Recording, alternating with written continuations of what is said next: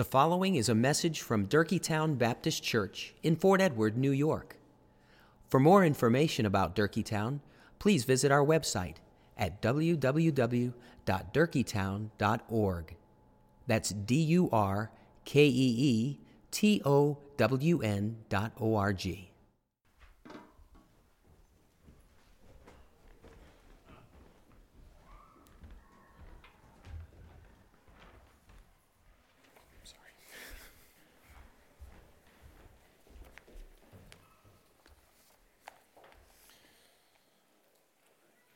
I love that prayer that uh, we say for the kids. Um, it's, uh, it's a blessing that we have a church uh, that prays for children uh, and prays for my children. Um, but one of the other cool things about it is I, I don't have to remember when I get up here to dismiss the children for children's church. So, and I don't forget, so it's good. Um, if you would join me, please, uh, we're going to read uh, our text for today from James uh, chapter 4. I will be reading from uh, verses 8 through 10. Give me a minute to get there. Again, that's James 4. We'll be starting in verse 8. Draw near to God, and he will draw near to you. Cleanse your hands, you sinners, and purify your hearts, you double minded. Be wretched and mourn and weep. Let your laughter be turned to mourning and your joy to gloom. Humble yourselves before the Lord, and he will exalt you. Uh, please pray with me as I ask God to bless uh, the preaching of his word. Father God, I thank you for uh, once again this opportunity uh, to be before your people and to boldly proclaim uh, your gospel, uh, your word to them. I pray that it would enable your people to worship you.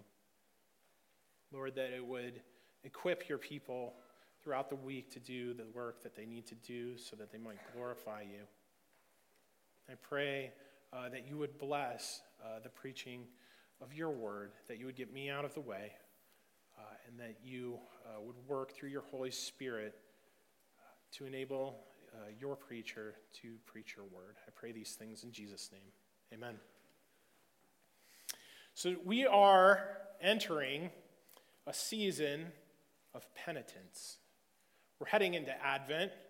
And we've talked about the idea of thinking about the, the darkness uh, and how we are looking forward to the advent of Christ and the arrival of the light of the world. But what does it mean to be penitent? Well, if I were to define penitence, I would say that it is faith in action. It is, in a sense, repentance, a term that we're much more familiar with, right? It is turning away from one thing and turning to another. And the stakes really couldn't be higher. They couldn't be higher. My wife pointed this out. Uh, I snuck a peek at her. She has one of those uh, journaling scriptures from James, and she's been working through that. And, and one of the things she wrote in her introduction was she noticed how there was, there's this juxtaposition right at the beginning, this contrast that exists right at the beginning of James. So thanks, Becca. she mentioned it to me last night, and uh, it reminded me, but I, I was already going to talk about it. Um, but if you look back uh, at James 1, uh, in verse, starting in verse 12, you see this idea blessed is the man who remains steadfast under trial, for when he has stood the test, he will receive a crown of life. So we see that steadfastness results in life, steadfastness through the trials of life. I would argue that uh, he is talking, uh, at least in part, about the trials that we face with our own sin. And then he, he con- contrasts this later on in the same text with, but each person is tempted. Uh, this is in verse 14, but each person is tempted when he is lured and enticed by his own desire. Then desire, when it is conceived, gives birth to sin. And sin, when it is fully grown, brings forth death. So we have this concept of life and death, right? They're, they're already there. We have sinful desire brings death, but steadfastness through trial uh, brings life. It's also important for our text today to understand what's going on uh, immediately in, in the context of James.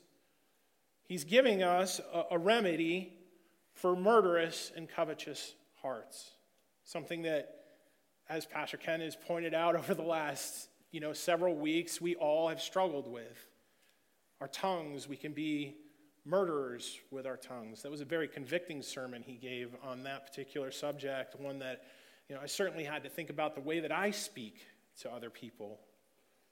We can be covetous of people, what they have, whether that's the tangible things that they have or whether that's the intangible things that they have. Oh, they're, they're a great speaker or they're uh, tremendously humble or whatever it is. We might covet after uh, who they are as a person as well, not just the things that they have. But James is giving us a, a, remedy for that, and we, we see that from the text itself. If we were to back up in 4, we see what James is saying, the argument that he's making. He says, What causes quarrels and what causes fights among you? Is it not this, that your passions are at war within you? And this term desire shows up again. Your desire uh, or sorry, you desire what you do not have, and so you murder. Uh, you covet and cannot obtain, so you fight and quarrel. You do not have because you do not ask. You ask and you do not receive because you ask wrongly to spend it on your passions. And he rebukes the people, you adulterous people. Do you not know that friendship with the world is enmity with God? Therefore, whoever wishes to be a friend of the world makes himself an enemy of God. Or do you suppose that it is to no purpose that the scripture says he yearns jealously over the spirit he has made to dwell in us? But he gives more grace. Therefore, it says, God opposes the proud, but gives grace to the humble. Submit yourselves, therefore, to God. Resist the devil, and he will flee from you. He's already started to give the solution to the problem. We see that they're, they're dealing with murderous and covetous hearts, even within the church, amongst the community of believers. And repentance, penitence is needed. That's the background for our passage today. I entitled uh, the sermon, The Penitent Man Will Pass. Maybe that's familiar to some of you. Maybe it's sounding familiar to some of you. Uh, it's a quote from a movie. Um, I don't know if uh, you, maybe I see some of you smiling, so some of you know where it's coming from. Yeah, yeah.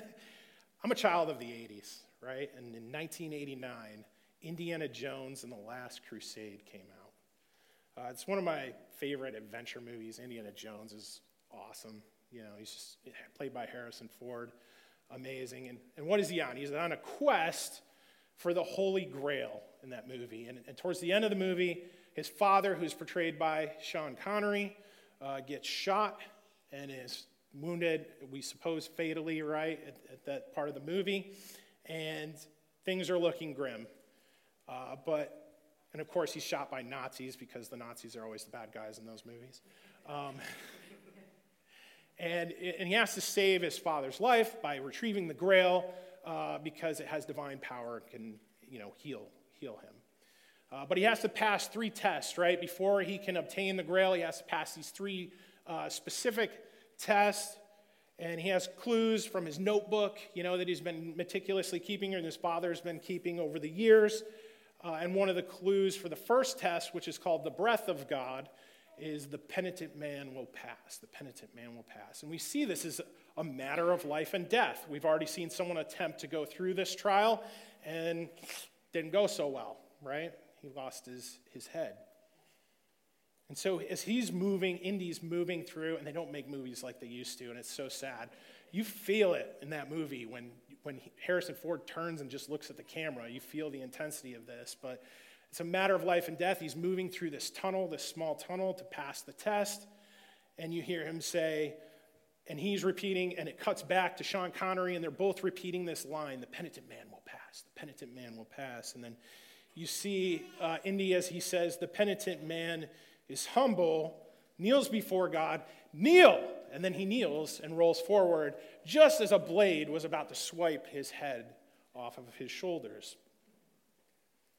So, because of his humility, he passed the test. He's, he said, I'm through, you know, and, he, and everybody else can follow him because he disables the, the trap, because he's the hero of the story. Obviously, he's not going to die, right? Well, while the movie puts Indy in a dire situation, and it is dire, it's life and death, certainly, uh, humbling oneself uh, by kneeling is simple, and it's a, a good illustration, right? But today, I hope we learn that our situation is far more dire, right? And it has far less a simple solution as physically just kneeling, although that is an outward sign of faith in action at times. The, we're in a more dire situation than the one that Indiana Jones faced uh, in the movie in his quest uh, for the Holy Grail. And again, I think James perfectly gives us an answer for how we need to react in the world. What does faith in action look like for us? What does repentance look like for us? He opens up, beckoning us to draw near to God. Draw near to God, and he will draw near to you. I used another illustration this morning where I was like, oh, if, you know, if I were to say I'm drawing near to Pastor Ken, that would mean I'm moving closer in proximity to him. And then he asked me for some water. That was pretty cool. Do you, do you want some more water? Yeah, here we go. We'll do it. but, right, I'm drawing near to Pastor Ken in that moment, right? But that's kind of the, that's not what the text means, right? It's a metaphor. We're talking about drawing near to God in a different sort of way. But what does it mean then to draw near to God? Well, I think the previous verse helps us. Uh, and if you look up, I think it's in verse uh, 7. Yep. If you look in verse 7, we see the, the verse Submit yourselves therefore to God, resist the devil, and he will flee from you. It's very poetic parallelism that's happening here, right? So these are kind of poetic lines, uh, very similar to what's happening in Proverbs and in Psalms, and they're, they're lines that are put together that are distinct, but they're connected, right? And what we see here is that submitting yourself to God, resisting the devil, and he will flee from you is very akin to drawing near to God. Well, again, how, how do we do that? How do we submit ourselves to God? How do we resist the devil? And that's the question that James is going to answer. But we already see here that the idea of penitence and repentance is already in this passage. James answers the question as he moves forward in this text. Cleanse your hands, you sinners. Purify your hearts, you double minded. Again, metaphors, right? What does he mean by these? We all kind of have a good idea of what cleansing our hands is. If we, if we were all to say we, your hands are dirty of this particular sin or of this particular offense, we would all know that you're guilty, right? That's the, the concept there. This is an age old concept that's existed for a long time. For the Jews, there was ritual hand washing. Uh, it was uh, before you ate. We see that happening, I think, with Jesus is interacting with the Pharisees, and they're saying, Oh, your disciples don't wash their hands before they eat. You know, there's a lot of, of man made rules that they came up with. But the idea of washing your hands was important uh, and symbolic in a lot of ways. Uh, the priests washed their hands. We see that established in Exodus 30. I just spent a lot of time in Exodus because we went to the Simeon Trust, and that's the text that we were working on. But we see Aaron uh, is instructed uh, as a priest to wash his hands before he goes in to God. So there is a, a right place in terms of hand washing, uh, even within Judaism. We see that pagans had a pretty good idea of what it meant to wash your hands, of even, even symbolically uh, washing your hands. Pilate in Matthew 27, after his interaction with Jesus and the people, uh, he washes his hands and says, My hands are clean of this man's death, essentially, is what he proclaims, right? So Pilate is washing his hands. He doesn't want anything to do, do with this. He wants, he wants to be clean of it. So it's a common cultural practice, right? Both in Judaism and in the world. And I would say it's, it's really representative of cleaning yourself, washing yourself clean from the guilt of your sins. It's a very difficult task, is it not? We'll talk more about that as we continue. But I would say this primarily the idea of, of looking to the past. What are the things that I have done? What am I, what am I guilty of? What are the stains that, that are on my hand? Whose blood is on my hands? You need to take a look at that, especially in the context of having a murderous heart. Again, if we're talking in metaphor, and we've spoken ill of someone, we've murdered them in our hearts. You know, those are things that we need to deal with. We need to live in a season of repentance. But the idea here is, again, cleansing your hands, washing yourself clean of the guilt that is there and dealing with the sins that we commit, kind of the externals of, of the things that are obvious, that people see, that we know, the sins of commission. And then we see, and it's directed at sinners as well, but we also see this idea of purifying one's heart, purity of heart, and it's addressed to those who are double minded. Right? This is repeated from chapter 1 and verse 8 where you have double minded people, right? People who are, uh, their focus is not on God, not on the worship of God, or it's divided. It isn't on Yahweh, but they're not single minded. They're not focused on who God is and what God wants from them. And it, it also calls back to verse 4 in this text as well, where he says, You adulterous people. Right? We've, we've given ourselves away uh, to other passions, other desires, instead of seeking after the true God. But the idea of purifying one's heart is, again, akin to something that, and again, I would spend a lot of time in Exodus. So I think of Exodus 19, which was the chapter that I had to deal with um, when I went to Simeon Trust, which is a preaching uh, workshop, if you didn't know already. And you have, you have Moses consecrating the people right? It's very similar to what we're talking about right now with purifying hearts, but you need to consecrate yourself when you're going before God as well. So it's setting one's heart or oneself aside as holy or sacred, right? And setting up Yahweh as, as the single minded, sole focus of what you're doing. Have you set aside your own heart as holy or sacred space? for God and for God alone. So we had focused on the cleansing of our sins, the washing off of our guilt in repentance, and taking care of our past sins. I would say the purifying of our hearts is looking more towards the future. How do we sanctify ourselves, prevent ourselves from sinning in the future? And when we're focused on God, I believe that becomes a, a harder task. Now, I would say both of these things are impossible without Christ. They're impossible without the Spirit of Christ that lives within us. But how do we, how do we get to the point where we can cleanse our hands and purify our hearts? Well, again, James gives us the answer in the text, our text today.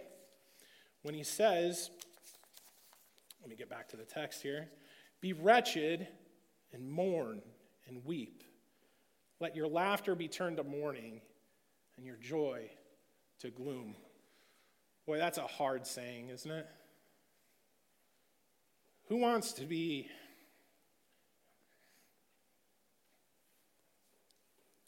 Who wants to be wretched?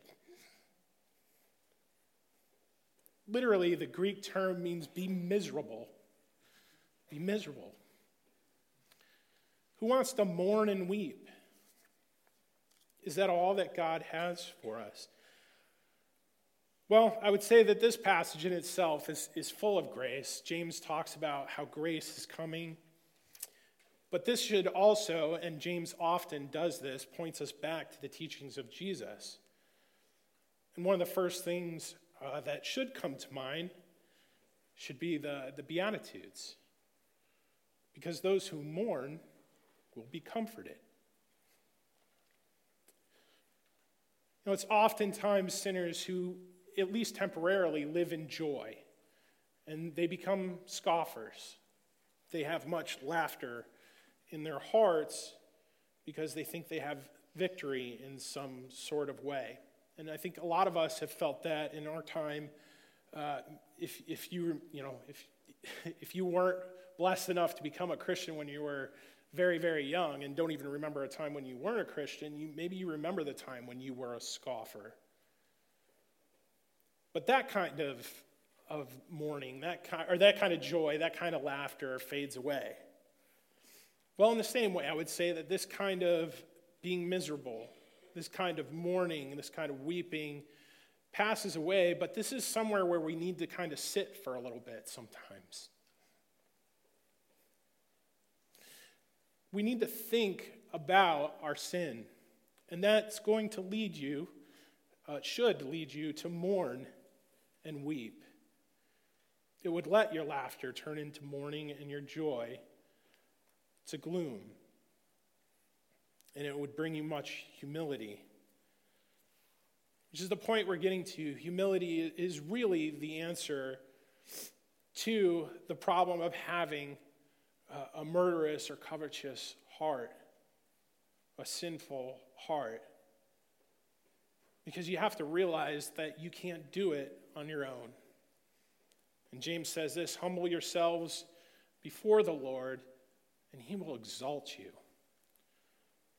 So the mourning, the season of mourning and weeping won't last forever. It might last a while.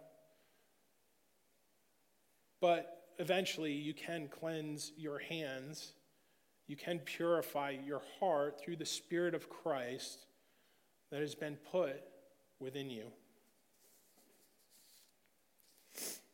This is the second time humility has been mentioned. We saw it in verse 6 when he says, God opposes the proud, but gives grace to the humble. So, in order to cleanse one's hands and, purify one's heart, James' ultimate solution is humility. And we can't do it ourselves. We need the work of Jesus, and we need Jesus himself. It was helpful to me. Uh, Paul Washer said this, uh, and it, it, I'm, I'm paraphrasing, I'm not quoting directly, but he talked about the idea of faith and repentance one time. And we are granted a measure of faith when we're saved. We're granted a measure of repentance when we're saved, but it doesn't end there. In our lives, in our sanctification, God gives us more grace throughout our lives. And so we're constantly seeking Him in faith and growing in faith, but we're also constantly seeking Him in repentance and growing in repentance. It doesn't all come at once, and I would dare say it doesn't come until fully until it's realized in a glorified state in heaven. And so we need to be doing that as Christians, constantly seeking out God in faith and repentance. And I would pray that you would do that as you're reading through James, uh, as you continue to read through James uh, during this, this preaching series. I would pray that you would seek out God in both faith and repentance and to grow in both. Now, maybe you're here and you haven't done that. Maybe you've been going here a long time and you haven't done that. My prayer for you is that you would seek out God and you would seek out His grace and that you would come to Him, seeking out in humility, understanding who you are as a sinner, that you would seek out his forgiveness and his grace through the work of Jesus Christ in his death, his burial, and his resurrection. If you don't know how to do that, please come see me, see Pastor Ken, see one of the other elders or leaders here, or another Christian that you trust, but don't let it sit. Today is the day. Today is the day.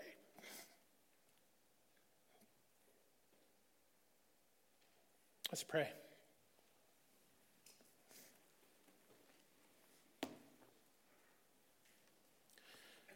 Father God, I thank you for uh, these people. I thank you for uh, the blessing that they've been in my life, uh, in the lives of my family. Father, uh, I feel, I feel right now that uh, people have been affected by your word, and uh, I pray that they wouldn't let that go by, that they would respond to that, Lord. Um, I pray that you would be working uh, in everyone's heart today, Lord, that you would be equipping uh, your saints uh, to do your work, Lord. I pray that uh, you would be glorified uh, in your word. I pray these things in Jesus' name. Amen. Thank you for listening to this message from Durkeetown Baptist Church in Fort Edward, New York. You may freely copy and distribute this message, but please do so at no charge and without altering the contents in any way. For more information about Durkeetown, please visit our website at www.durkeetown.org.